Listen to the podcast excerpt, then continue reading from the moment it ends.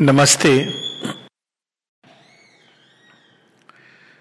भगवान जब धरती पर आते हैं तो तीन मुख्य बातें वो अपने आगमन से धरती के ऊपर संभावनाओं के रूप में रिलीज़ करते हैं।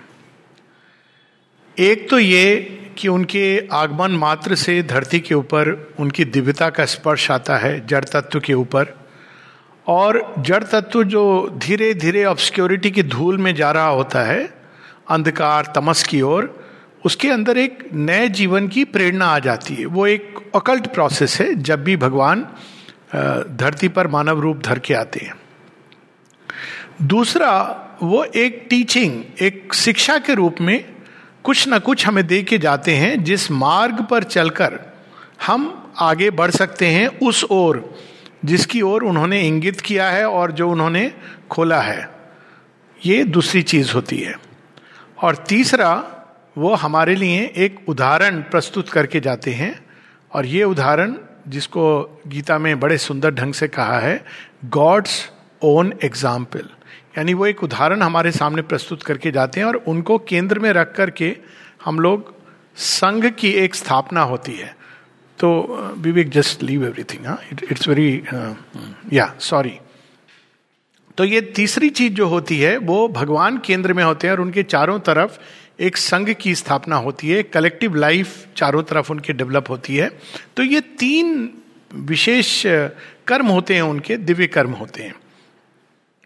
तो कई लोग हैं जो सीधा टीचिंग को पकड़ते हैं और टीचिंग के अंदर एक इम्पर्सनल साइड होता है, जैसे कि अगर हम लोग भगवत गीता को पढ़ें या श्री अरविंद की राइटिंग्स को पढ़ें तो वो बड़ी वास्ट होती है, बड़ी इम्पर्सनल होती है और उससे जुड़ना आसान नहीं होता है, क्योंकि उसके लिए एक आंतरिक विकास चाहिए। और दूसरा जो कर्म है मैटर जड़ तत्व के ऊपर काम करना, ये चीज़ हम लोगों के ये एक अकल्ट काम है, जिसको मनुष्य साधारण रूप से समझ भी नहीं पाता। किंतु एक चीज़ जो हम सबके लिए सरल और सहज है, वो है उनको एक उदाहरण के रूप में देखना और उस उदाहरण का अनुसरण करना। तो शेयरविंद के जीवन वृत्तांत जब हम पढ़ते हैं तो वास्तव में एक बहुत सरल मार्ग है हम सबके लिए, जिसके माध्यम से हम उस भगवान जिस राह पर चले, उस राह पर चल के प्राप्त कर सकते हैं। अब मान लीजिए एक उदाहरण ले सकते हैं हम लोग कि अगर हम टीचिंग्स में पढ़ेंगे तो टीचिंग्स में यह है, निस्वार्थ। अब निस्वार्थ भाव क्या होता है? निस्वार्थ रूप से जीवन जीना क्या होता है? भगवान के लिए अभीपसा। तो भगवान के लिए अभीपसा क्या होती है? तो ये हम टीचिंग्स में पढ़ते हैं और फिर हम उस, उसमें प्रश्न आते हैं, उत्तर होते हैं, ढूंढते हैं। इस प्रकार से मस्तिष्क करता है। लेकिन जब उनका जीवन देखते हैं तो हमारे लिए सब कुछ स्पष्ट होता है। और श्री अरविंद के अगर हम जीवन को देखें तो उनका सारा का सारा जीवन प्रेरणादायक है। किंतु आज जो हम लोग पढ़ने जा रहे हैं जिस भाग को, वो एक विशेष रूप से प्रेरणादायक है, क्योंकि उसमें हम दो तीन चीज़ें स्पष्ट रूप से देखते हैं। श्री अरविंद जिसको जो विषय है, मैं आऊँगा उस पर एक मिनट में। श्री अरविंद के तीन पागलपन। अब ये 1905 31 अगस्त को लिखा हुआ एक श्री अरविंद का पत्र है जो मृलालनी जी का 24 अगस्त का एक पत्र था, उसके उत्तर में वो लिखते हैं। तो पहली चीज़ इसमें यह स्पष्ट होती है कि भगवान जब धरती पर आते हैं तो उनके मानवीय संबंधों का क्या आधार होता है और क्या रूप होता है? क्योंकि अक्सर हम लोग ये सोचते हैं कि हमको ये छोड़ देना है, वो छोड़ देना है, या अगर हमको रखना है तो हमारा आधार क्या होना चाहिए? तो पहली चीज़ जो हम सीधा देखते हैं, वो ये देखते हैं कि उनका उनका अपनी पत्नी के साथ किस तरह का संबंध था? एक झलक, पूरा तो उसके ऊपर बहुत बड़ा वो अपने आप में विशाल विषय है। ये भाग हमें समझ आता है कि वो मानव लीला जब करते हैं तो वो हमारे लिए मानवीय रूप में भी एक आदर्श रखते हैं।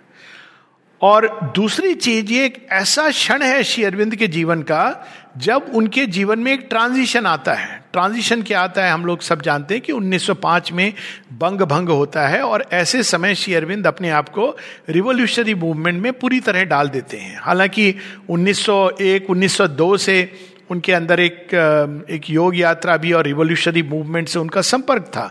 लेकिन 1905 में पूरी तरह वो अपने आप को उसमें डाल देते हैं और एक यज्ञ के रूप में, आहुति के रूप में वो उसमें अपने आप को प्रस्तुत करते हैं।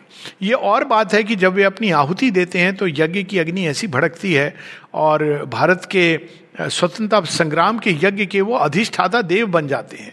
पर वो एक बात की बात है, लेकिन पहले उनकी पूर्ण होती तीसरी बात हम एक चीज़ जो शेयरविंद के जीवन में देखते हैं इस पत्र में कि कैसे वो हमको स्टेप बाय स्टेप सिखाते हैं कि भगवान के काम में या भगवान के लिए पूर्ण आहुति का अर्थ क्या होता है। तो ये ये पत्र है और ये पत्र वास्तव में पब्लिक के लिए नहीं था। ये पत्र तो आ, लिखा गया था उनकी आ, पत्नी मृणालिनी देवी के आ, को जिनके बारे में कहा जाता है कि शी वॉज़ ए गॉडेस और वो इस धरती पर आई थी। कई उनके बारे में निरोधा ने एक बड़ी सुंदर एक टॉक भी दी है जो पुस्तक के रूप में है। लेकिन मुख्य चीज़ ये है कि ये पत्र वैसे पब्लिक के लिए नहीं लिखा था कि मेरे अंदर क्या क्या चीज़ें चल रही हैं। ये, बल्कि वो पत्र के अंत में लिखते हैं कि तुम इन बातों को अपने तक रखना, किसी को बताना नहीं। तो वो जब साधना कर रहे थे तो किस तरह की सबके बीच में रहते हुए गुप्त साधना कर रहे थे? कहीं ना उनके अंदर ये सब अनुभवों के बाद भी गुरुडम का भाव या मैं विशेष महान हूँ तो ये चीज़ हम इस पत्र में देखते हैं। बाद में ये जब ब्रिटिश गवर्नमेंट ने, ये इसका जो एक थोड़ा सा इतिहास ये है इस पत्र का, कि ब्रिटिश गवर्नमेंट ने जब उनके सारे डॉक्यूमेंट सीज किए, कॉन्फिस्केट किए तो उनमें से एक ये पत्र भी था जिसमें वो किसी ना किसी रूप में प्रूव करना चाह रहे थे प्रमाण कि शेयरविंद रिवोल्यूशनरी एक्टिविटीज़ में बॉम्ब, कांड इत्यादि में थे तो उन्होंने कई सारे उनके पत्र सीज किए थे और डॉक्यूमेंट सीज किए थे, उनमें से एक ये भी था। बाद में इस पत्र का उल्लेख बड़े इंटरेस्टिंग ढंग से आता है कि दक्षिण में एक योगी थे नगाई जप्ता, और उनके शिष्यों में से एक थे कृष्ण स्वामी आयंगर। तो एक बार कृष्ण, जब नकाई जप्ता अपना शरीर त्यागने वाले थे तो कृष्ण स्वामी आयंगर ने कहा उनसे कि, आप तो चले जाओगे तो आपके जाने के बाद हमको गाइड कौन करेगा?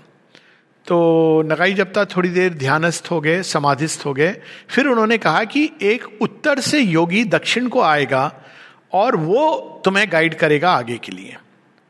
तो उन्होंने फिर पूछा कि हम कैसे पहचानेंगे उत्तर से? तो कोई भी, कई लोग आ सकते हैं, कैसे होगा योगी? तो नगाई जब तक कहते हैं कि वो अपने तीन बातों से, जो उसके तीन पूर्व कथन हैं, उनसे उनका परिचय होगा। और वो यहाँ पर पुदुचेरी देश में वो आएगा एक रिफ्यूज ढूंढता हुआ नॉर्थ से साउथ की ओर। अब देखिए, ये कहानी बिल्कुल अगस्त ऋषि की कहानी की तरह है कि वो भी विंध्याचल को क्रॉस करके आए थे और कहा जाता है श्री अरविंद के बारे में कि अगस्त ऋषि शायद भी थे अपने वन ऑफ़ हिज लाइफ तो जब श्री अरविंद आते हैं तो कृष्ण स्वामी आयंगर उनसे मिलते हैं और उनको जो भी सहायता चाहिए होती है उस समय बाहरी रूप से भौतिक रूप से वो प्रदान करते हैं। तो ये जो तीन कथन जिसकी बात कही गई है नगाई जप्ता ने, जब शेयरविंद से इवनिंग टॉक्स में किसी ने पूछा कि जो तीन कथन की बात कही है वो क्या है तो शेयरविंद बताते हैं कि ये मेरे मृलानी देवी को लिखा हुआ जो पत्र है जिसमें मेरे, मैंने अपने तीन पागलपनों का ज़िक्र किया है, ये उसके बारे में, ये तीन लक्षण, तीन साइंस उससे वो व्यक्ति जाना जाएगा तो ये उसी का उल्लेख नगाई जप्ता ने किया है। तो ये इसका एक ऐतिहासिक बैकग्राउंड इसका संदर्भ है। अब हम सीधा पत्र पे आते हैं। तो पत्र में दो तीन चीज़ें स्पष्ट है। शेयरविंद ने ये शब्द यूज़ किया है, पागल। अब हम लोग इस शब्द से बहुत सारी हमारी धारणाएँ हैं। लेकिन श्री अरविंद इस शब्द का एक विशेष कारण से एक विशेष रूप में प्रयोग कर रहे हैं, जो हमें पता होना चाहिए। यहाँ पर पागलपन का अर्थ उस सेंस में नहीं है जैसे हम देखते हैं कि जो व्यक्ति एकदम विक्षिप्त हो गया, यहाँ पागलपन का अर्थ नहीं है। पागलपन दो प्रकार के होते हैं, श्री रामकृष्ण परमहंस भी कहते थे। एक होता है जिसमें व्यक्ति विक्षिप्त हो जाता है, और एक होता है जिसमें व्यक्ति अपनी तीक्ष्ण अभिप्सा के कारण इंटेंसिटी ऑफ़ एस्पिरेशन के कारण, मानव सीमा के परे चला जाता है। तो यहाँ श्री अरविंद पहले स्पष्ट करते हैं कि अपनी पत्नी को बहुत करुणा के साथ वो लिखते हैं कि तुम्हें अब तक ज्ञात हो गया होगा कि जिससे तुम्हारा ब्याह हुआ है, वो व्यक्ति एक पागल है। फिर वो कहते हैं कि वो पागल कैसा पागल है? वो कहते हैं कि साधारण लोगों के लक्ष्य साधारण होते हैं। एक जो साधारण और असाधारण व्यक्ति के जीवन का अंतर क्या होता है, वो बताते हैं। साधारण व्यक्ति भगवान के पास भी जाएगा, आश्रम में भी रहेगा जीवन में भी कहीं जाएगा, उसका लक्ष्य साधारण होगा। तो इन दोनों का जो डिमार्केशन है, किसी बाहरी अवस्था, किसी बाहरी सरकमस्टांसेस से नहीं है। ये लक्ष्य उसने अपने सामने क्या रखा है? तो शेयरविंद बताते हैं कि साधारण व्यक्ति साधारण लक्ष्य रखता है, लेकिन मैंने अपने लिए एक ऐसा असाधारण लक्ष्य रखा है, जिस पर अभी मैंने ठीक से चलना भी प्रारंभ नहीं किया है। तो जब कोई इस तरह का असाधारण लक्ष्य अपने सामने रखता है तो लोग उस इंटेंसिटी को समझ नहीं पाते, उस लक्ष्य को समझ नहीं पाते और वो कह देते हैं कि ये पागल है। पागल यानी वो सामाजिक सीमा के परे है। सामाजिक सीमा में लोग क्या लक्ष्य रखते हैं कि भाई मैरिज होगी, बच्चा होगा, बच्चा बड़ा होगा, अच्छी जगह पढ़ाई करेगा आजकल और भी घोड़ा गाड़ी, कार एन आर आई ये सब लक्ष्य होते हैं, घर बनाएगा मे भी रिटायरमेंट में थोड़ा भगवान का नाम लेगा, मंदिर जाएगा, कुछ दान दक्षिणा पुण्य करेगा, ये एक साधारण लक्ष्य है। लेकिन श्री अरविंद असाधारण लक्ष्य लेके जन्मे हैं। ये मनुष्य की पहचान होती है, मनुष्य की पहचान उसके प्रकृति में उसके गुण दोष से नहीं होती है। हर किसी के नेचर में गुण दोष होते हैं। हम लोग गुण दोष देखने में लग जाते हैं। लेकिन भगवान देखते हैं, उस लक्ष्य को, उस अभिप्सा को जो उसने अपने अंदर धारण किया हुआ है। और ये हम श्री अरविंद के जीवन में सबसे पहले पाते हैं। वो कहते हैं, एक असाधारण लक्ष्य। फिर वो बताते हैं कि जब मैं असाधारण लक्ष्य लेके चल रहा हूँ, तुम्हारे लिए कठिन होगा। वो जानते हैं, करुणा से भरे वो फोर्स नहीं कर रहे कि तुम ऐसा करो, वैसा करो। वो कहते हैं कि तुम चलोगी क्या मेरे साथ? ये पथ कठिन है, लेकिन यदि तुम चाहोगी और चलोगी तो तुम्हें पूरी सहायता मिलेगी।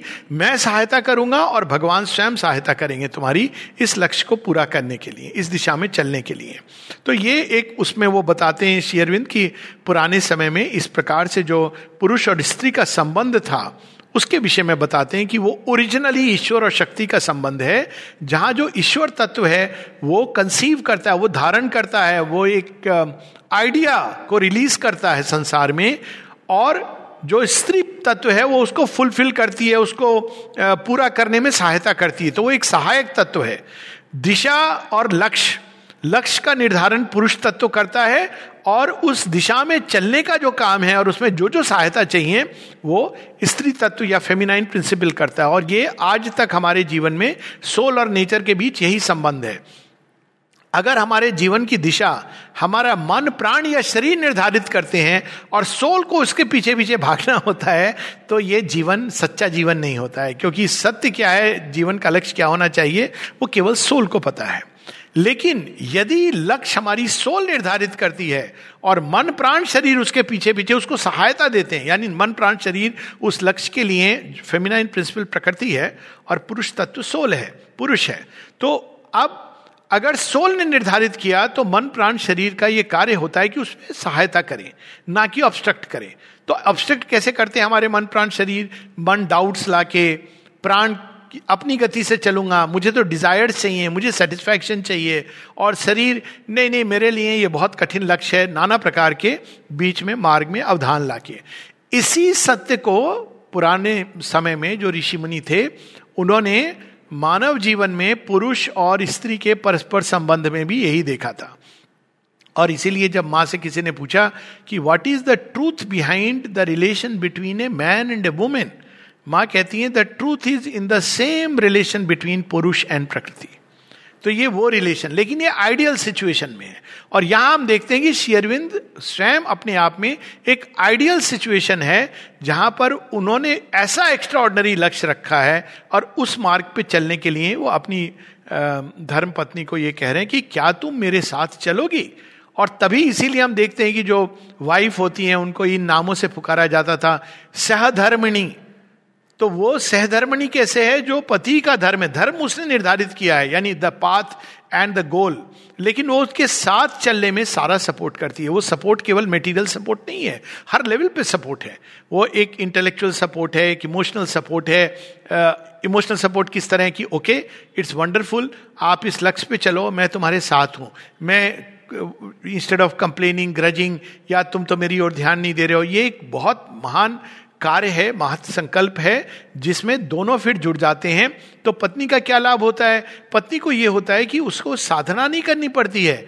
जो पति तपस्या करके जो प्रसाद पाता है, वो ऑटोमेटिकली उनके अंदर ट्रांसफ़र हो जाता है और चूँकि उन्होंने अपने अंदर सच्चे प्रेम और उसके सत्य को धारण किया है तो यही अपने आप में उनकी साधना हो जाती है। तो ये एक एंशियंट ट्रुथ था, जिसका औचित्य अभी भी है, लेकिन इस तरह नहीं, जैसे हम इसको बिगाड़ दें कि पुरुष जो कहेगा पत्नी को उस राह पे चलना है। सटनली नॉट पुरुष अगर अपने सोल से डिक्टेटेड जीवन जी रहा है और उसका एक महत लक्ष्य है, तब ये चीज़ लागू होती है। नहीं इसको हम लोग ये थोड़ा सा क्लियर कर लें, क्योंकि कई बार लोग कहते हैं कि देखो हमारे यहाँ इतिहास में सीता और सावित्री का उदाहरण है। तो फिर कहना चाहिए, अगर कोई ऐसा कहे कि हाँ लेकिन तुम कौन से राम राम और सत्यवान हो? तो ये उदाहरण तब लागू होता है। तो श्री श्री अरविंद और मृलानी देवी उस आदर्श की ओर श्री अरविंद ले जा रहे हैं, क्योंकि उन्होंने मानवीय आदर्श को भी एक अद्भुत दिशा दे दी है। ऑफकोर्स उसके आगे वो मानव जीवन का अतिक्रमण करके, क्योंकि ये 1905 की बात है, वो एक दिव्य अवस्था में चले गए और उस समय ये जो मानवीय आदर्श हैं, इनके अंदर एक नई चीज़ प्रकट हो गई। वो एक बात की बात है। तो इस पत्र में ये इसका बैकग्राउंड है और बड़े सुंदर ढंग से इसमें कुछ इनिशियल चीज़ें भी हैं जो हम लोग पढ़ेंगे, इसके पहले जाएँगे। तो ये पत्र का संदर्भ ये है कि मृणालिनी देवी के भाई की मृत्यु हो गई है। अब देखिए शेरविंद कैसे समझा रहे हैं। आमतौर पे कोई साधारण व्यक्ति, ओह हो ऐसा हो गया, क्या हुआ, चलो मैं टिकट लेके आता हूँ, इत्यादि। लेकिन यहाँ देखिए, उनकी एक वाक्य में इतनी करुणा है, संवेदना है, प्रेम है और साथ में शक्ति है। वो लिख रहे हैं I was sorry to learn that your parents have once again the same kind of bereavement but you have not mention which of their sons died however how does sorrow help तो वो कहते हैं कि सौरव कैसे help करेगा तुम्हें? Seeking happiness यानी हम लोग इसकी प्रतिक्रिया हमारे अंदर ये होती है कि दुख होता है। तो पहले वो समझा रहे हैं कि दुख करके तो कोई लाभ नहीं है।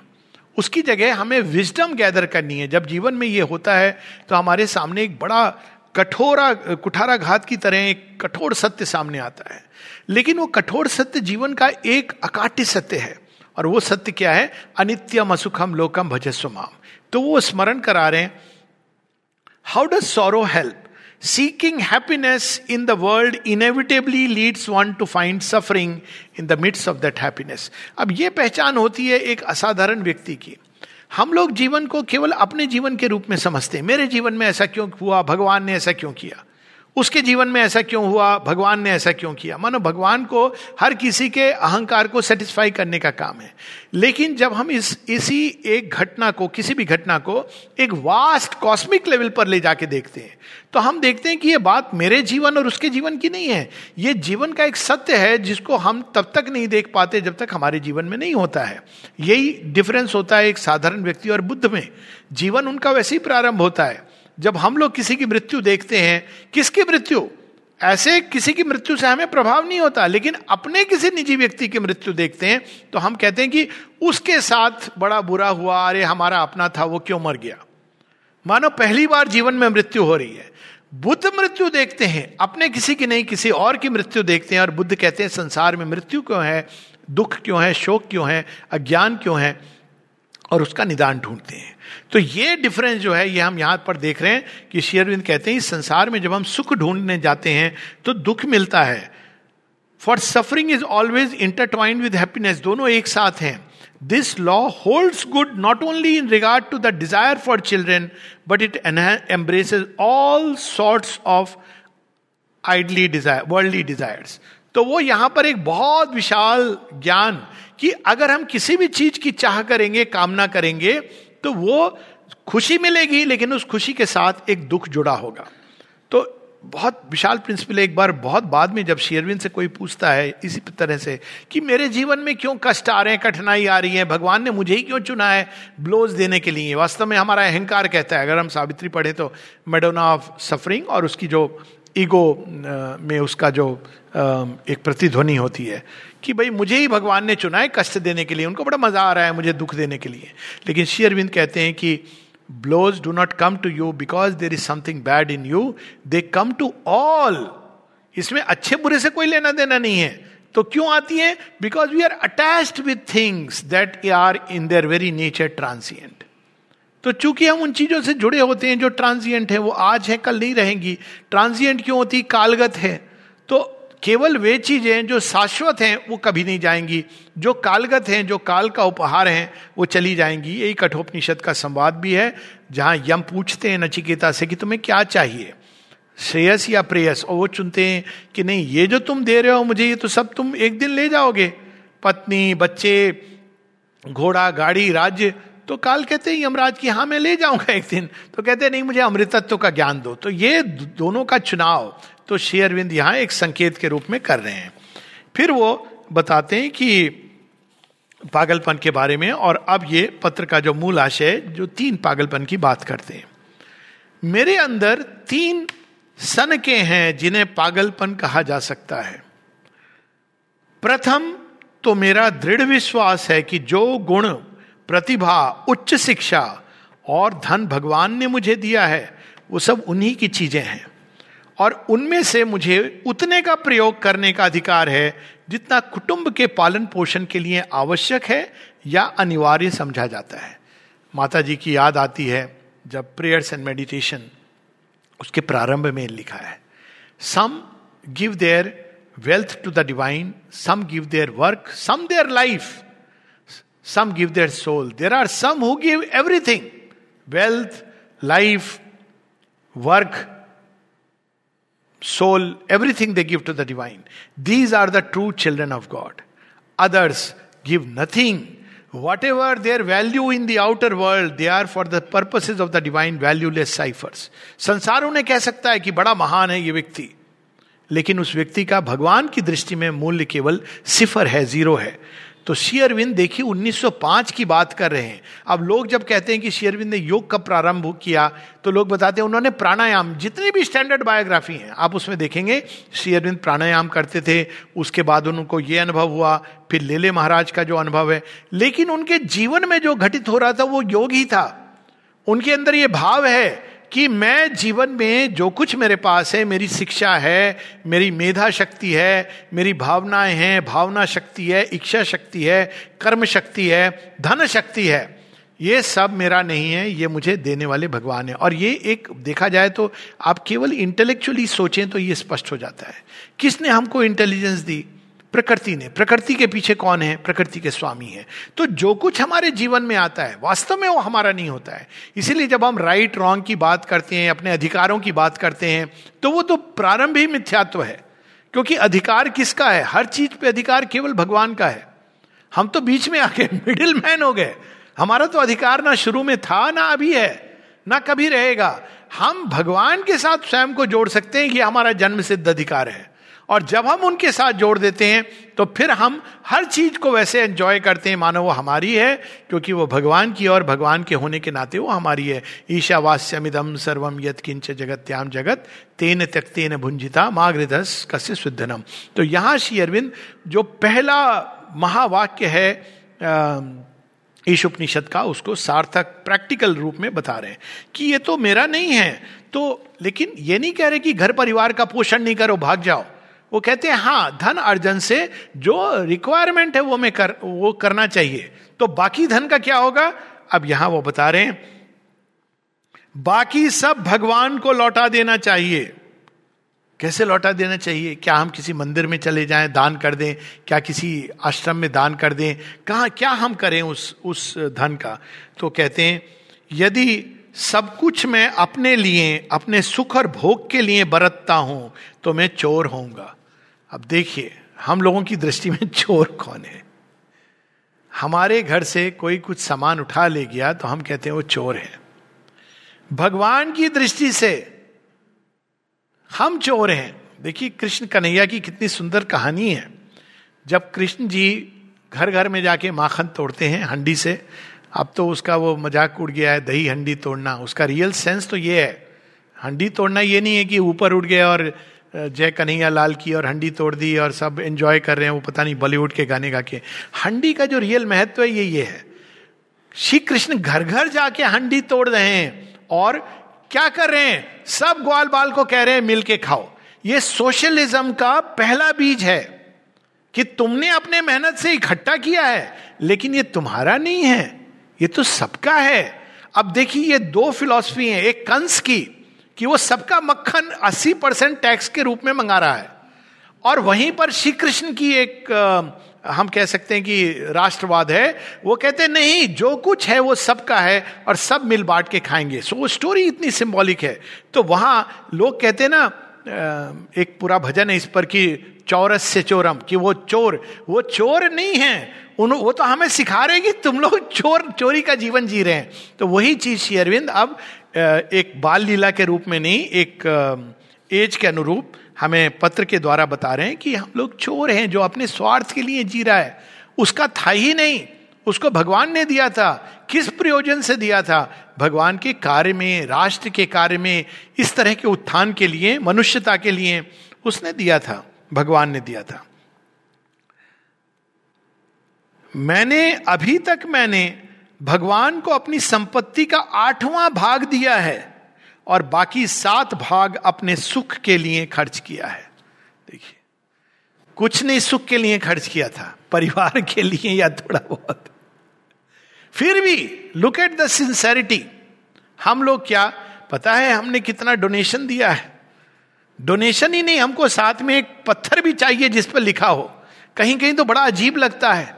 एक पार्क है जिसमें एक लिखा हुआ है बेंच है। बेंच पे लिखा है, श्रीमती जानकी देवी द्वारा दिया गया। अब तो मैंने एक बार किसी से पूछा, ये जानकी देवी किसी को नहीं पता है? अच्छा कुछ तो पता हो नहीं पता है फला सेठ ने। जानकी देवी थी कौन? किसी को नहीं पता है। शायद घर परिवार में कोई कह दे कि मेरी दादी की वो थी। जानकी देवी वो चली गई। उनके नाम पे अगर आपने दिया भी तो सब समाप्त कर दिया इस तरह से। एक बार किसी ने शेयरविंद को आश, कुछ चेक दिया और उसके साथ लिस्ट दी। ये करना वो करना ऐसे करना ऐसे वैसे खर्च करना सारे लिस्ट दे दी इतना गौशाला में इतना उसको। तो, तो श्री अरविंद कहते हैं जब श्री अरविंद के पास ये प्रपोजल आया कहते हैं accept the offering reject the proposal जैसे divine would want he would do लेकिन एक समय माता जी जब इस तरह से किसी ने कहा रेड पेन से क्रॉस करके वापस किया कि नो नॉट एक्सेप्टेड तो जब हम देते हैं तो किस भाव से देते हैं? देने में भी स्वार्थ। मैंने दिया, इतना दिया, उसके बाद सारी बातें तो यहाँ वो इस चीज़ को हमारे लिए स्पष्ट कर रहे हैं। मेरा आधा जीवन इस प्रकार व्यर्थ ही चला गया। अब देखिए हम सबको ये इस पे आत्मावलोकन करना है कि कितना जीवन हमारा किस चीज़ में चला गया। पशु भी अपने आप को और अपने परिवार को खिलाने पिलाने में सुख अनुभव करता है। हम कहते हैं, ये तो मनुष्य का धर्म है। तो पशु भी तो यही करता है। बाघिन शिकार करके लाती है और अपने शिशुओं के लिए देती है। बाघिन क्यों? चिड़िया। आप देखिए जो एक उसमें चिड़िया भी शिकार करके लाती है, वो ला करके अपने बच्चे के अंदर डालती है। ये तो इसमें मनुष्य की क्या स्पेशलिटी है कि वो परिवार से बंधा हुआ है, परिवार के लिए कमा रहा है, परिवार को खिला रहा है? इसमें तो कोई मनुष्यत्व तो नहीं है। ये पशु भी करते हैं और बेस्ट इसकी वो जब करते हैं तो ये एक्सपेक्ट नहीं करते हैं कि मेरा चूजा बड़ा होकर मेरी सेवा करेगा। मनुष्य कहता है, तुम्हें याद है, तुम्हारी पढ़ाई पर मैंने कितना खर्च किया है? तुम मुझे अमेरिका ले जाना। मेरे लिए तुम क्या कर रहे हो? बुढ़ापे की लाठी। ये मनुष्य करता है। जो पशु पक्षी हैं, वो भी यही करते हैं। केवल अंतर है कि प्रिटेंशियस नहीं होते हैं। तो शेयरविंद कहते हैं, इसमें कौन सी बड़ी बात है? पशु भी यही करते हैं। मेरे सामने अब यह स्पष्ट हो गया है कि अब तक मैं पशु तुल्य प्रवृत्तियों का उपभोग करता तथा एक चोर का जीवन बिताता रहा हूँ। ये देखिए सिंसेरिटी इसको कहते हैं कि जब हम अपने अंदर अपने मोटिव को देखें, हम लोग सिंसेरिटी की जजमेंट एक्ट से करते हैं कि वो क्या बाहर कर रहा है। लेकिन सिंसेरिटी का जो रियल चीज़ है, वो किस मोटिव से हम कुछ कर रहे हैं, वो चीज़ इंसान के अंदर सिंसेरिटी या इनसिंसेरिटी की बात लाती है। इसने मुझे अत्यधिक पश्चाताप और आत्मग्लानी से भर दिया है। अब और नहीं। तो उन्होंने ये डिटर्मिनेशन ले लिया है कि नहीं, अब मैं नहीं। अब ये भी एक डिफरेंस होता है, एक साधारण और असाधारण में। साधारण व्यक्ति ये निर्णय जीवन में हज़ारों बार लेता है और फिर उसी वृत्ति में चला जाता है। और शेयरविन जब ये निर्णय लेते हैं तो अब और नहीं। वो कहते हैं कि जो डिटर्मिनेशन पावर थी उनकी, उसने उनको योग पथ पे सहायता की और ना कि इंटेलेक्चुअल पावर वो कहते हैं, जब किसी ने पूछा कि what must have help you कहते हैं द विल द डिटर्मिनेशन एक बार वो निर्णय लेते थे कि इस ब्रिटिश एम्पायर को गिराना है। तो वो सब कुछ वो तैयार करके चले गए, जिस लाइन पर चल के एक एम्पायर गिरेगा। तो यहाँ उनका डिटर्मिनेशन हम देखते हैं। मैं इस पाप को सदा के लिए छोड़ता हूँ। भगवान को धन समर्पित करने का अर्थ है पवित्र कार्य में उसे खर्च करना। कभी भी जब हम कोई चीज़ संसार में सौंदर्य, संसार में कोई असमानता दूर करने के लिए, संसार में प्रेम को संचालित करने के लिए या परफेक्शन को लाने के लिए या भगवान के कार्य में, यदि हमको बोध है कि भगवान का कार्य क्या है तो अगर जब हम उसमें खर्च करते हैं तो वो एक पवित्र कार्य होता है। और जब स्वार्थ के लिए, अपने और अपने परिवार के लिए, अपने प्रियजनों के लिए, अपने सज्जनों के लिए तो वो स्वार्थ का कार्य है। बताओ तो क्या तुम मेरी सहधर्मिणी होकर इस धर्म में मेरा साथ दोगी? वो ये नहीं कहते हैं कि मेरी मर्ज़ी, मैं खर्च करूँगा, मेरा धन है। ऐसे तो असुर कहते हैं। वो कहते हैं, क्या तुम मेरे साथ चलोगी? तुम मेरा साथ दोगी? मैं एक साधारण व्यक्ति की भांति रहना चाहता हूँ और अपने भोजन और वस्त्रों पर उतना ही खर्च करना चाहता हूँ जितना कि एक मामूली स्थिति वाला खर्च करता है। मैं इसमें नहीं खर्चा करना चाहता हूँ कि तेल फुलेल गुलाल लगाऊँ और खूब सारा अपना रंग रोगन लगा करके बहुत स्मार्ट कहलाऊं। कहते, नहीं, ये मैं नहीं करना चाहता हूँ। मैं अपने लिए ज़रूर एक सुंदर, सादा, स्वच्छ, लेकिन एक्स्ट्रा ऑर्डनरी ड्रेस करके संसार को कि मैं कितना अमीर व्यक्ति हूँ यह मैं नहीं करना चाहता हूँ। तुम्हें इस बात की शिकायत थी कि तुमने उन्नति नहीं की है, मैं तुम्हें उन्नति का एक मार्ग ही बता रहा हूँ। क्या तुम इस पर चलोगी? उन्नति और प्रगति का मार्ग है ये। जब आप अपने स्वार्थ से बाहर निकल करके महत कार्य के लिए प्रवृत्त होते हैं, यह है उन्नति का मार्ग। दूसरा आप बताते हैं, मेरी दूसरी सनक जो हाल ही में मुझ पर सवार हुई है, यह है कि जिस प्रकार भी हो, मुझे भगवान को प्रत्यक्ष देखना है। ये एक रिलीजियस लाइफ और स्पिरिचुअल लाइफ में ये मूल अंतर है। रिलीजियस लाइफ में भगवान से मिलना, देखना, एकाकार होना, उनके प्रकृति के साथ अपने को जोड़ना, ये सब नहीं है। रिलीजियस लाइफ का आधार है विश्वास और एक मत। उसके अनुसार, अवधारणा के अनुसार अपना बाहरी जीवन रेगुलेट करना। अंदर का जीवन नहीं। अब देखिए संसार में आप देखेंगे कितने रिलीजन ऐसे बने हैं। जितने भी आप रिलीजन देख लीजिए, मैं नाम नहीं लेना चाहता हूँ। जो उनके फाउंडर ने जैसा जीवन जिया, और जो उनके अनुयायी हैं, अनुयायी ने उनकी कुछ टीचिंग्स को एक डॉगमा के रूप में पकड़ लिया, बाहर उसका पालन करते हैं, लेकिन अपने अंदर उस चीज़ को उतारने की चेष्टा भी नहीं करते हैं। तो यहाँ शेरविंद अंतर बता रहे हैं एक स्पिरिचुअल लाइफ और रिलीजियस लाइफ का। आजकल का धर्म तो बात बात में भगवान का नाम लेना। जय राम जी की, जय श्री राम। किसी का भी। अल्लाह तेरो नाम, ईश्वर तेरो नाम, बंटवारा भी तेरो नाम, सब ये करते हैं हम लोग बात बात में। ओ क्राइस्ट, सारे रिलीजन क्या करता है? बात बात में भगवान का नाम लेना। कान पकड़ लेगा, उसके बाद बाहर आके वही कर्म करेगा जिसके लिए उसने कान पकड़े। तो ये जो तरीका है जिसमें हम हर चीज़ में, यहाँ वो जप की बात नहीं कर रहे हैं जब बहुत सुंदर चीज़ है, वो एक अलग प्रवृत्ति है। वो कह रहे हैं, भगवान का नाम ऐसे कैजुअली ले लेते हैं, कोर्ट में जाके गीता सब छू देते हैं और उसके बाद सरासर झूठ बोलते हैं। इस प्रकार से हम लोगों की मानसिकता हो गई है। सबके सामने प्रार्थना करना और दूसरों को यह दिखाना है कि मैं कितना धार्मिक हूँ। हम तो रोज जाते हैं। सुबह शाम। आप किस समय जाते हैं? कितनी देर हम बैठे रहते हैं? ये सब भगवान नहीं देखता है बाई दिवे उसको वो देखता है, असल चीज़ अंदर में क्या भाव है। अर्जुन को उठा के वो रथ पे बिठा देता है।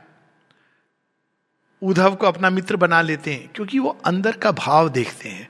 हम लोग बाहर का कर्म देखते हैं। तो कई लोग हैं, उनके अंदर ये भाव आता है कि मैं सुबह चार बजे उठ करके ध्यान करता हूँ। अरे, भगवान के लिए चार क्या और छह क्या और बारह क्या? नहीं, मैं साढ़े तीन बजे जाकर के रोज आश्रम में समाधि की सेवा करता हूँ। अच्छी बातें करते हो तो तुम्हारा लाभ हो रहा है इसमें। पर इसमें दिखावा क्या? अगर तुम छह बजे जाओगे या जिस भी काम को कर रहे हो, उसको करोगे तो वो भी तो सेवा ही है। सेवा भगवान ऐसे थोड़ी देखते हैं कि अच्छा ये वाला मेरा विशेष सेवा है। ये सब हमारी मानसिक धारणा है। अंदर में सच्चाई है। उसको वो देखते हैं। और इसकी कितनी कहानियाँ हैं, श्री अरविंद के अपने अपने कई एक जगह वो लिखते हैं कि तुम उस बूढ़े को देख रहे हो जो बेंट ओवर करके जा रहा है। क्या तुम उसमें भगवान को देख पा रहे हो? क्या उस बच्चे को जो हंसता हुआ जा रहा है उसमें भगवान को देख पा रहे हो? क्या सृष्टि के अंदर जो अनुपम छटा है उसमें भगवान को देख पा रहे हो? क्या केवल ये भी तुम्हारे लिए एक प्लेजर का साधन है? तो यहाँ पर उसकी बात करते हैं कि ये धार्मिक व्यक्ति दिखावा धार्मिक नहीं होता। तरह तरह के दिखावे। श्री अरविंद अपने सिंथिस योग में कहते हैं, लोग वस्त्र ऐसे पहनने लगते हैं। गेरवा या श्वेत या काला। क्यों? वस्त्रों से पहचान होगी। देखो, ये कितना बड़ा डिवोटी है। जीवन भर इसने केवल ये वस्त्र पहना। भगवान कहते हैं, तूने तो अपना फॉल सूट था, उसके ऊपर एक और फॉल सूट का लबादा तांग लिया सबको इंप्रेस करने के लिए। जो रियल चीज़ है, वो हमारे अंदर है और वो इस बात को इंगित कर रहे हैं। मैं ऐसा धर्म नहीं चाहता, यदि भगवान है तो कोई ऐसा रास्ता भी होना चाहिए, जिसके द्वारा उनके अस्तित्व का अनुभव तथा उनका साक्षात्कार हो सके।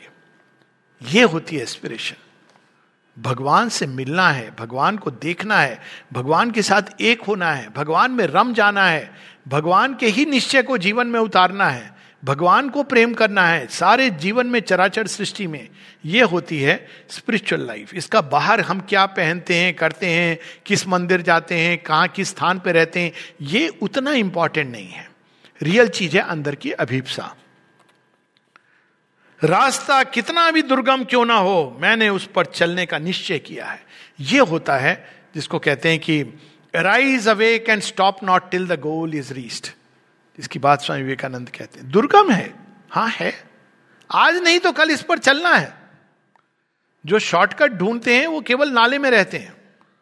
वही एक मार्ग है। शॉर्टकट, मुझे जीवन में कंफर्ट चाहिए। बुर्जुआ आइडियल शेरविंद की एक बड़ी सुंदर लेखनी है। बुर्जुआ एंड द समुराई जो बुर्जुआ होते हैं, वो बस अपने जीवन का कंफर्ट देखते हैं। तो एक ना एक दिन तो काल की गति उनको हटाती है वहाँ से। तो कहते हैं, अरे, भगवान कितना निर्दयी है। लेकिन जो समुराई होते हैं, योद्धा, वो कहते हैं, ये कोई जीवन है जिसके अंदर कोई चैलेंज नहीं है, कोई तो जो समुराई का जो भाव, क्षत्रिय भाव, जो उतना ही आवश्यक है, कठिनाई आएगी, कोई बात नहीं। इनविटेशन जो शेरविंद की पोयम है with the wind and the weather beating around me up to the hill and the moorland I go कभी कभी श्वास चढ़ेगा, कभी लगेगा कि एकदम मृत्यु सामने खड़ी है। जो उस समय भी मुस्का के कह सके कि, मृत्यु, तू हट जा, तेरे पीछे जो दिव्यता है, वो मुझे दिखा। ऐसा व्रति हमको होना है। महत प्रयासी, महत संकल्पी। रास्ता कितना भी दुर्गम क्यों ना हो, मैंने उस पर चलने का निश्चय किया है। कुछ लोग पूछते हैं कि योग का सरल मार्ग बता दीजिए। तो सरल मार्ग में तो बस आप अमेरिका में डॉलर देकर के टू वीक्स का कोर्स कर लीजिए। उसमें भगवान भगवान नहीं मिलते, फील गुड फैक्टर होता है। अब लगता है हाँ मैंने बहुत अच्छा। एक मेडिटेशन की टेक्निक सीख ली है। लेकिन भगवान को पाने का रास्ता, जिस, जो भी गया है, उसने क्या कहा है? शुरस्य धारा निष्ठा नृत्या कवियो वदंती। Sharp is the path sharp is razor's edge तो यहाँ पर उसका वर्णन है कि उस मार्ग पे हमको कैसे चलना है, किस भाव से। एक महीने के अभ्यास से मैंने अनुभव किया है कि हिंदू धर्म की शिक्षा झूठी नहीं है। किस हिंदू धर्म की क्या बात कर रहे हैं? उन ऋषियों मुनियों का धर्म, वो गीता का धर्म, जो रुकते नहीं थे। अंधकार से लड़कर असदो माँ सदगम्या, तमसो माँ ज्योतिर्गम्या, मृत्युर माँ अमृतम गम्या। मृत्यु के गुफा में जाके वहाँ से अमृत तत्व को निकालते थे। ये वो हिंदू धर्म है। ये हिंदू धर्म नहीं जिसको आज हम हिंदू धर्म के नाम से कि क्या तुम्हारा पहनना, ओढ़ना ठीक है, पहनना ओढ़ना अच्छा होना चाहिए, लेकिन वो इंपॉर्टेंट चीज़ नहीं है। असल चीज़ है हमारे अंदर क्या अभिप्सा है।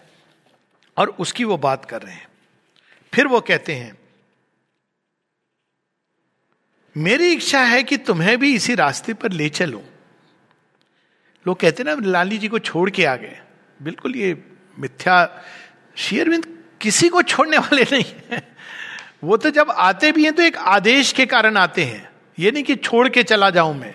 उन्होंने ना राष्ट्र मंच को छोड़ा और अंत तक उन्होंने उनका देखभाल किया और आंतरिक रूप से और इवन पौंडीचेरी में मृणाली देवी जब आने की उन्होंने इच्छा ज़ाहिर की तो उन्होंने कहा, तुम आ जाओ। ये और बात है कि ऐसी देवी होनी थी जो आवश्यक भी थी महत् कार्य के लिए कि उन्होंने अपना शरीर त्याग दिया 1918 में। लेकिन she came back in another form ऐसा कहते हैं लोग। और काफ़ी हद तक वो सत्य है कि भगवान किसी को त्यागते नहीं है। क्योंकि उसकी आवश्यकता नहीं है। वो कहते तुम मेरे साथ चलोगी? 1905 की बात है। ये सच है कि तुम मेरे साथ नहीं चल सकोगी, क्योंकि इसके लिए जिस ज्ञान की आवश्यकता है, वो तुम में नहीं है। किंतु मेरा अनुसरण करने से तुम्हें कोई चीज़ रोक नहीं सकती। तो कहते तुम्हें कुछ नहीं करना है, मेरे साथ चलो। मेरा हाथ पकड़ लो, मैं हाथ पकड़ के लेके चलूँगा। ये सच है कि ये बहुत, ये देखिए, दो मार्ग हैं योग के। एक जो तपस्या का मार्ग है तो श्री अरविंद तपस्वी हैं, वो कहते हैं कि मैं तो तपस्या का मार्ग मुझे करना ही है, मेरा ये महत्व कर्म है। तुम्हें क्या करना है? तुम बस मुझे पकड़ लो। यही चीज़ वो बाद में अपने शिष्यों को बताते हैं। वो, इसीलिए वो कहते हैं कि माँ माँ की ओर मुड़ो। माँ ने और शेरविंद ने जो तपस्या की है, कौन मनुष्य जा सकता उस रास्ते पर? लेकिन वो कहते हैं open to the mother become receptive to the mother तो दो मार्ग हैं। एक है उनकी तरह तपस्या करना, दूसरा उनका हाथ थाम लेना और कहना, आप ले चलिए मुझे, जिस ओर ले जाएँगे मैं ले चल, मैं चलने को प्रस्तुत हूँ। तीसरी सनक। तीसरी सनक यह है, अन्य लोग अपने देश को एक जड़ पदार्थ, खेत, मैदान, जंगल, पर्वत और नदियाँ ही मानते हैं और कुछ नहीं, पर मैं इसे अपनी माता मानता हूँ। बाद में श्री अरविंद इसको इतना विशाल भूमि पर ले जाएँगे कि वो कहेंगे, सकल चराचर जड़ जगत के अंदर भगवान छिपे हैं। मैटर के ट्रांसफॉर्मेशन की बात करेंगे। लेकिन वो प्रारंभ करते हैं, राष्ट्र राष्ट्र माँ है हमारी। बाद में भी जब वो कहते हैं कि हिंदू मुस्लिम यूनिटी की बात कहते हैं, यूनिटी नॉट इससे आएगी, अपीजमेंट से आएगी, बिल्कुल नहीं आएगी, वो स्पष्ट करते हैं। ना ये सो कॉल्ड टॉलरेंस से आएगी। यूनिटी कैसे आएगी? वो कहते हैं, जिस दिन देश का हर तबका, हिंदू, मुसलमान, सिख, मराठी, गुजराती तमिल, जिस दिन वो ये देखेगा कि ये मेरी माँ है भारत, वंदे मातरम, उस दिन उसके अंदर यूनिटी का भाव जागेगा। हम सबके अंदर अलग अलग विचारधाराएँ हैं, रस्ते हैं, लेकिन माँ तो एक है। तो ये दर्शन, और वो बताते हैं कि जिन्होंने भी प्रयास किया था, लेकिन वो विफल रहा क्योंकि उन्होंने एक पार्ट को ही केवल भारत माता देखा। शिवाजी ने महाराष्ट्र को भारत माँ के रूप में देखा रंजीत सिंह जी ने पंजाब और उस एरिया को माता के रूप में देखा, फिर उसी प्रकार से ईस्टर्न साइड में। लेकिन जिस दिन पूरा राष्ट्र देखेगा कि नहीं, ये तो हमारी माँ है, हमारे अलग अलग मार्ग हैं, आपस में हमारे मतभेद हो सकते हैं, लेकिन माँ के लिए तो सब खड़े होंगे। ये भाव हमारे अंदर जागृत करना राष्ट्र मंच पे, ये एक आवश्यकता है। और फिर कितने सुंदर ढंग से वो भाव देखिए शेयरविंद भाव प्रदान। सब कहते हैं कि वो तो एक कोल्ड इंटेलेक्ट। कौन से शेयरविंद को हम लोग जानते हैं? ये देखिए शेयरविंद के का हृदय। मैं इसे अपनी माता मानता हूँ। मैं इसकी भक्ति और पूजा करता हूँ। भक्ति करता हूँ, पूजा करता हूँ। किसकी करता हूँ? अपनी माँ की। कौन सी माँ? वह जिसको तुम लोग केवल पूत सलीला नदियाँ, श्यामला सुखधाम वरधाम शस्य श्यामला, ये माँ है। ये तो उनका भौतिक शरीर है। इस भौतिक शरीर के पीछे उनका एक मनोमय शरीर है, जिसके अंदर सारे हमारे कल्चर, हमारी जो विचारधाराएँ, जो पनपी हैं, वो उनका मेंटल बॉडी है। और उस मेंटल बॉडी के पीछे उनका एक स्पिरिचुअल बीइंग है, भारत माता।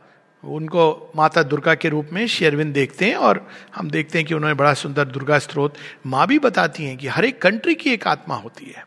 और उस राष्ट्र आत्मा को अगर हम जागृत कर दें, उसके अनुसार जीवन जिए तो कोई हमको रोक नहीं सकता है किसी भी शताब्दी में उच्चतम ओर जाने के लिए। यदि पुत्र यह देखे कि राक्षस कि एक राक्षस उसकी माँ की छाती पर बैठा, उसका जीवन रक्त चूसने को है तो वो क्या करेगा? अब देखिए शेरविंद की एक बड़ी सुंदर जो संस्कृत पोएम, भवानी भारती, यही है उसका भाव। यदि आप देखेंगे कि एक राक्षस बैठ के तुम्हारी माँ की छाती पर रक्त चूस रहा है तो तुम क्या करोगे? क्या वह तब शांत मन से भोजन करने बैठ जाएगा और अपने स्त्री बच्चों के साथ आनंद मनाएगा? किस प्रकार की मानसिकता और मनोवृत्ति हो गई है हमारी?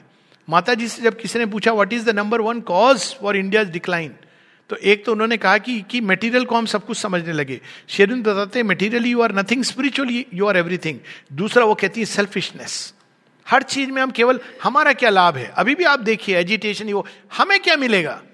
राष्ट्र को क्या मिलेगा? संसार को क्या मिलेगा? ये सत्य है, उचित है कि अनुचित है? नहीं, हमारा क्या लाभ होगा?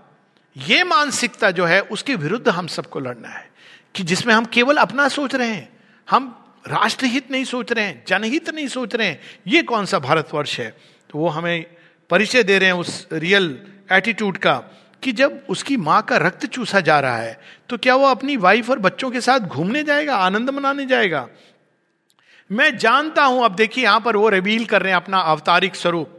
जगह जगह जैसे श्री कृष्ण हम देखते हैं कि अर्जुन को गीता में अचानक रिवील करते हैं कि मैं कौन हूँ।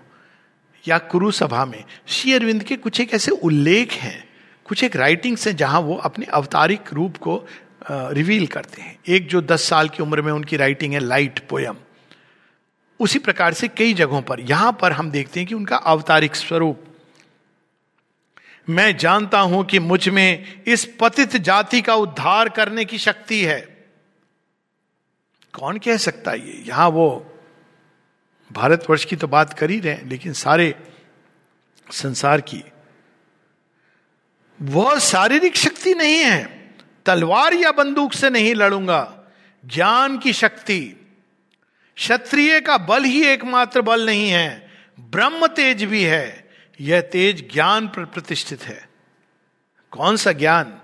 एकत्व का ज्ञान, दिव्य का ज्ञान, उस शक्ति से। देखिए हमारी कितनी स्टोरीज हैं इस तरह की। जब वशिष्ठ से गाय कामधेनु छीनने के लिए आते हैं विश्वमित्र तो वशिष्ठ किस शक्ति से लड़ते हैं? वो तो स्वयं राजा है और अपनी सेना लेके आया है। ब्रह्म तेज से लड़ते हैं, अपने दंड को सामने कर देते हैं।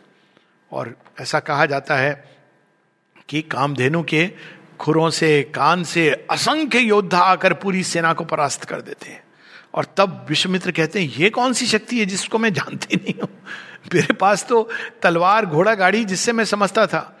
वही शक्ति हम देखते हैं परशुराम के तेज में। जब सहस्रार्जुन आकर के उनके माता पिता को मार डालते हैं, परशुराम एक अकेले 21 बार पृथ्वी को एरोगेंट क्षत्रियों से निर्मूल कर देते हैं। कौन सी शक्ति होती है उनके अंदर?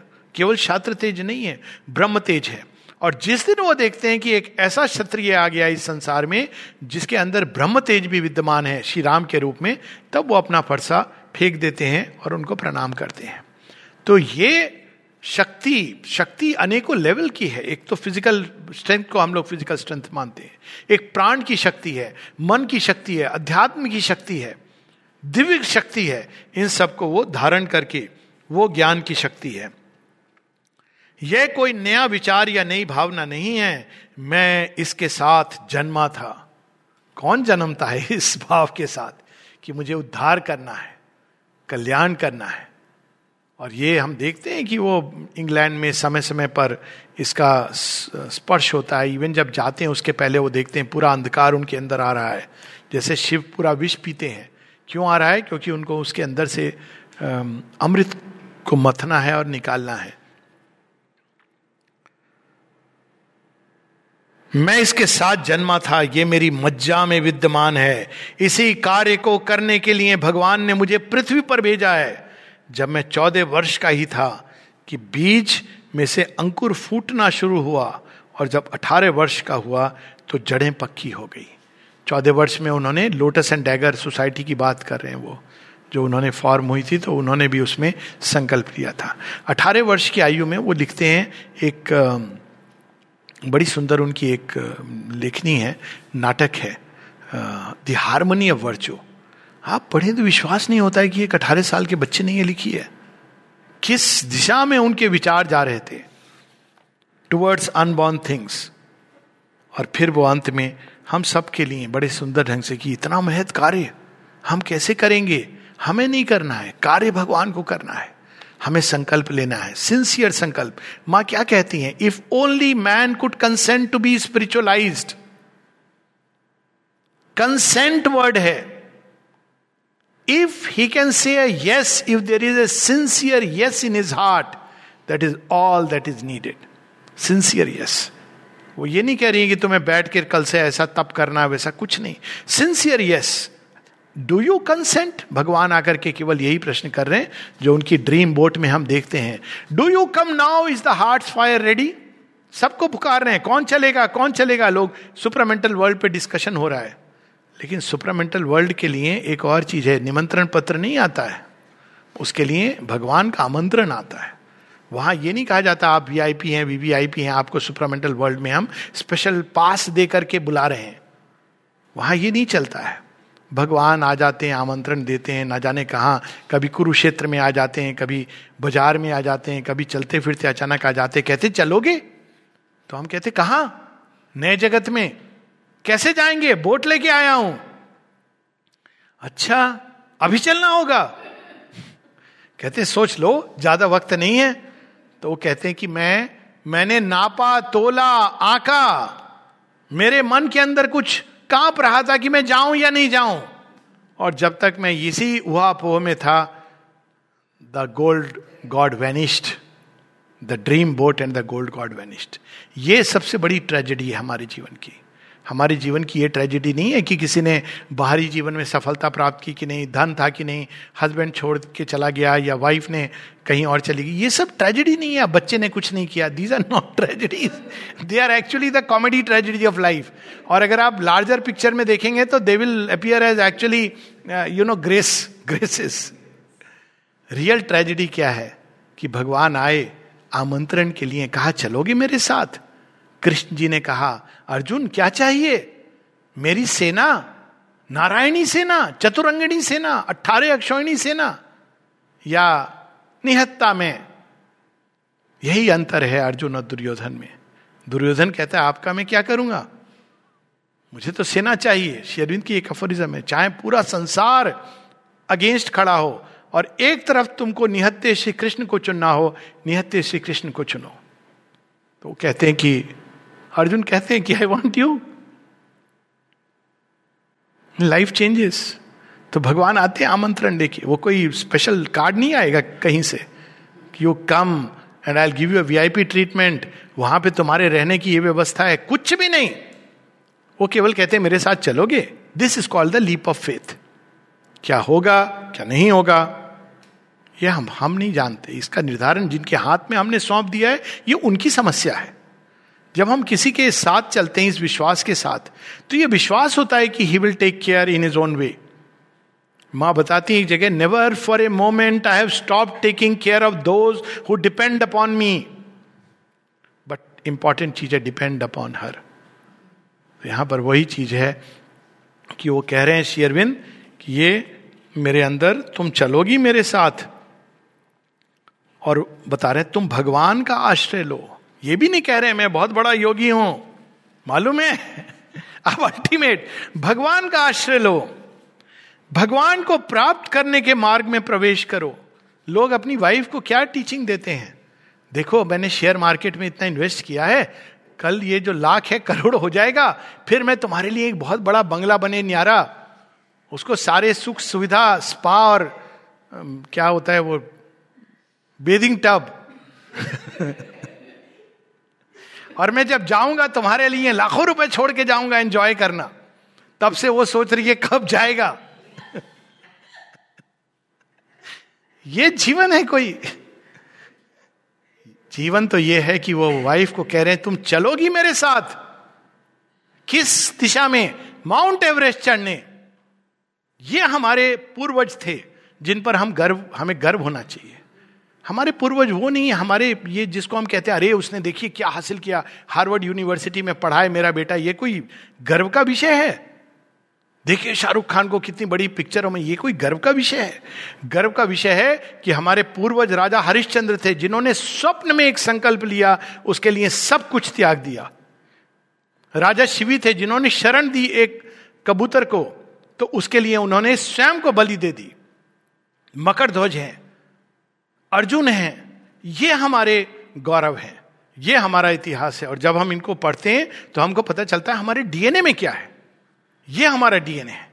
हमारा डीएनए वो नहीं है जो हमें बताया गया कि ये, हम अफ्रीकन एंसेस्टर्स हो, यहाँ आए, वो आए, वो सब तो बहुत कुछ हुआ संसार में। ये भारतवर्ष है, वो आर्य भूमि जिसमें लोग एक स्वप्न संकल्प के लिए यहाँ तो आपने पट्टा पढ़ा दिया है, लीगल बाइंडिंग डॉक्यूमेंट है। जब आप दिखाएँगे कागज़ तो कहेंगे, हमने तो साइन नहीं किए, जाओ कोर्ट में लड़ो।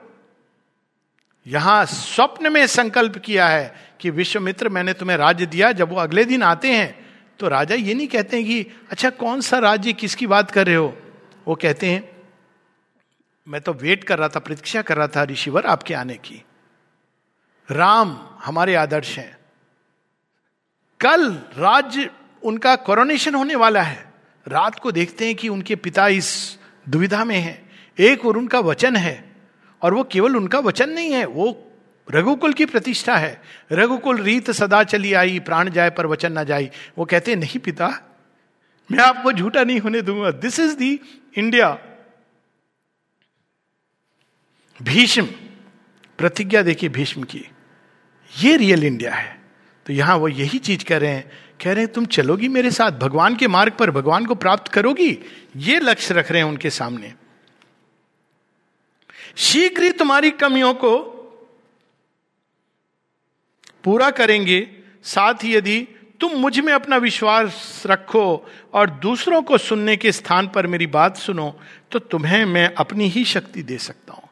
तो जो वाइफ होती है, वो शक्ति होती है पुरुष की। और वो दी जा सकती है। लेकिन ये कंडीशन है, वो विश्वास, वो समर्पण, वो त्याग, दधीची का त्याग, परसों की तपस्या, इंद्र को वो एक क्षण में दे देते हैं। भगीरथ की तपस्या, किस लिए कर रहे हैं? अपने किसी पूर्वज, वो पूर्वज नहीं है, वो तो एक पूरा त्राण पाने के लिए वो तपस्या कर रहे हैं कि स्वर्ग भोग को ललकार रहे हैं। कोई पूछता, भगीरथ से आप तो राजा हो, ये क्या कर रहे हो?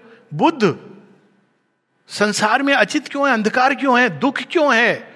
बीमारी क्यों है? तो बीमारी का इलाज ढूँढने के लिए वो मेडिकल कॉलेज में जाकर के बहुत बड़ा मैं नामी गिरामी डॉक्टर बनूँगा, ये नहीं कर रहे हैं। मूल में क्यों है ये? ये है भारतवर्ष। सिख गुरु अपने बच्चों का बलिदान कर देते हैं, लेकिन कहते हैं कि नहीं आई विल नॉट कन्वर्ट क्योंकि मैं अपने सत्य पर अडिग हूँ। यह है भारतवर्ष। और वो हम सबके डीएनए में, हमारे रक्त में बहता है, हमारी मज्जाओं में स्थापित है। किसने किया है? इसको जगाया है और फिर से हमारे अंदर उस अग्नि को डाला है। वो है श्री अरविंद। ये पत्र केवल उनकी पत्नी को लिखा हुआ पत्र नहीं है। हम सब के लिए ये पत्र उतना ही रेलेवेंट है। यही वो गुप्त बात है जो मैं तुमसे कहना चाहता था। वो ये नहीं चाहते थे इसको पब्लिसाइज करना। इसमें डरने की कोई बात नहीं है, किंतु सोचने को बहुत अधिक है। आरंभ में अब वो एक सिंपल लोग पूछते हैं, हम क्या करें? हाउ डू आई बिगिन तो लोग कहते हैं, वहाँ वो कोर्स कर लो। वहाँ वो सिखाएँगे प्राणायाम की विधि। कुछ नहीं, वो केवल इतना कह रहे हैं, आरंभ में प्रतिदिन आधे घंटे के लिए भगवान का ध्यान करना तुम्हारे लिए काफ़ी होगा। कौन भगवान? कैसे भगवान? कैसा ध्यान? कहते हैं शेरविंद सिंथिस ऑफ़ योगा में 1914 में लिख रहे हैं any idea any name any form any word which represents to us the divine is enough इतना काफ़ी है। माँ माँ माँ माँ शेयरबिंद इतना काफ़ी एनी आइडिया एनी नेम हे कृष्ण हे कृष्ण, जो भी आपको डिवाइन से आपको जोड़ता है, कोई नाम, कोई all is God any idea any form इस रूप में, उस रूप में, काफ़ी है टू स्टार्ट द प्रोसेस फिर ऑफ़ कोर्स उसको बढ़ाते जाना है, सब कुछ ऑफ़र करते जाना है, पर भगवान को इतना काफ़ी है कि हम रोज बोलें कि चलो आपको हम आधा घंटा देते हैं। एक घड़ी या दो घड़ी, आधों में पुनियाद। तुलसी संगति साधु की हरे कोटि अपराध। यहाँ तो भगवान की संगति की बात कर रहे हैं। और वो हमारा समय होना चाहिए half an hour with the divine दुनिया इधर से उधर हो जाए यज्ञवल की तरह हमें कहना चाहिए, इस समय मैं अपने गुरु के दरबार में हूँ। दुनिया में आग लगती है, Mithila is burning but I am at the feet of my master master will take care of everything ऐसा दृढ़ विश्वास के साथ, संकल्प के साथ हमें जीवन जीना चाहिए। सदा उनसे यह प्रार्थना करो, मैं अपने पति के जीवन में, उनके लक्ष्य में भगवान को प्राप्त करने के, उनके प्रयत्न में उनकी सहायिका बनकर, उनके यंत्र के रूप में उनका कार्य करूँ और उनके उन्नति मार्ग में कभी बाधा ना बनूं। तो ये दोनों चीज़ें हैं जो हमारे निकटतम लोग हैं, प्रियजन हैं। यदि वो ऐसे महत कार्य की ओर मुड़े हैं, कहा जाता है कि जब एक व्यक्ति भगवान की ओर मुड़ता है तो उसकी कुछ पुश्तें पा जाती हैं त्राण। यहाँ पे ऐसा हुआ है कि कोई एक व्यक्ति मुड़ा मुड़ा और उसकी तीन, चार जनरेशन माता जी ने बुला ली। भागीरथ, कितनी जनरेशन मुक्त हो गई? तो इसलिए भगवान के मार्ग पे जब कोई चल रहा है तो दो बातों का हमको ध्यान रखना चाहिए। एक तो यदि हम कर सकें कर सकें तो सहायता करनी चाहिए। और यदि नहीं कर सकते सहायता, कम से कम व्यवधान नहीं बनना चाहिए। और इसी नोट पर, अपने पत्र को समाप्त करते हैं। पत्र बहुत बड़ा है, और भी कई बातें हैं, पर मूल बात यही है। इसमें पति पत्नी का संबंध, हमारी आत्मा और प्रकृति का संबंध, हमारा संकल्प, दृढ़ निश्चय, जो क्वालिटीज हैं रिक्वायर्ड हैं इस पथ पे चलने के लिए, वो सारी चीज़ें, पर मोस्ट इंपॉर्टेंट जो चीज़ इस पत्र में हमें स्पष्ट दिखती है, वह श्री अरविंद की सिंसेरिटी वो कुछ भी दिखावे के लिए नहीं कर रहे हैं। ये नहीं कह रहे हैं कि ये तुम लोगों को बताना कि मेरा पति तो भगवान को खोज रहा है। कुछ भी नहीं। उसके बाद भी हम देखते हैं, सारे अनुभवों के बाद एकदम नॉर्मल साधारण जीवन। और जो इस पथ पे चलना चाहता है, उसको ये तो त्याग किए मैं संसार की डिज़ायर साथ में बाजे गाजे उसके साथ में भगवान भी चले। भगवान थोड़ा शाही नेचर के हैं। बाजे गाजे उनको पसंद नहीं है। कुरुक्षेत्र में भी जब जाते हैं तो बस एक बार वो अपना शंख बजा देते हैं। उसके बाद चुपचाप बैठ करके रथ चला रहे हैं। लेकिन सारी सृष्टि का निर्माण उसका संभार और उसका पोषण और उसका संघार, सब कुछ वही करते हैं। इस भाव से जब हम जीते हैं कि हमारा जीवन भगवान के लिए उत्सर्ग है और हमारी सारी ऊर्जाएँ, शेरविंद कहते हैं every energy saved from the desire self and consecrated to the divine is that much gain कोई भी ऊर्जा जो संसार में, सांसारिक सुख के लिए जा रही थी, उसको जब हम निकाल करके भगवान के लिए डालते हैं तो इसी का नाम योग है। नमस्ते।